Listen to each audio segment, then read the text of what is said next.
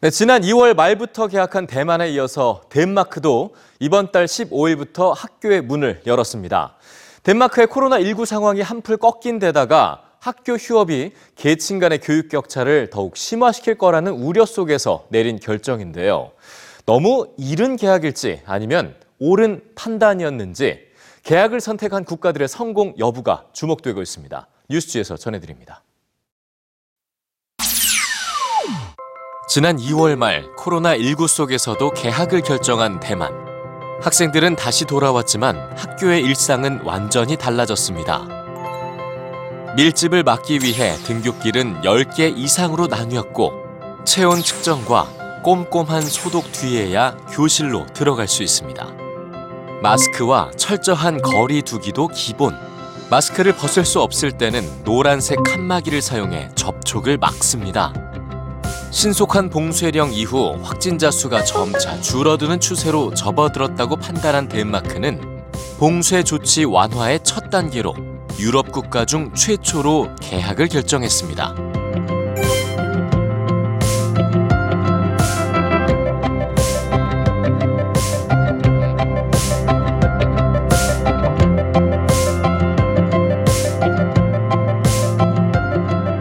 유아 보육기관을 포함해 65만여 명이 돌아올 교육기관은 방역을 위해 재구성됐죠. 책상은 2m 이상 떨어지게 배치됐고 한 교실당 학생 수는 10명 이하로 조정됐습니다. 학생들은 2시간마다 손을 씻고 야외 수업 비중도 크게 늘렸죠.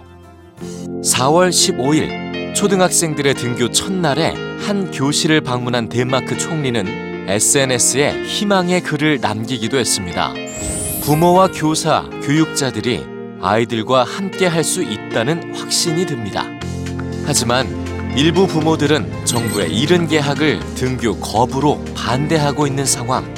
덴마크 정부는 코로나19 감염 우려가 줄어들 전망에도 학교 휴업 정책을 고집하는 건 계층 간 학습 불평등을 심화시키고 부모의 경제 활동을 불가능하게 하는 피해를 낳는다며 설득하고 있습니다.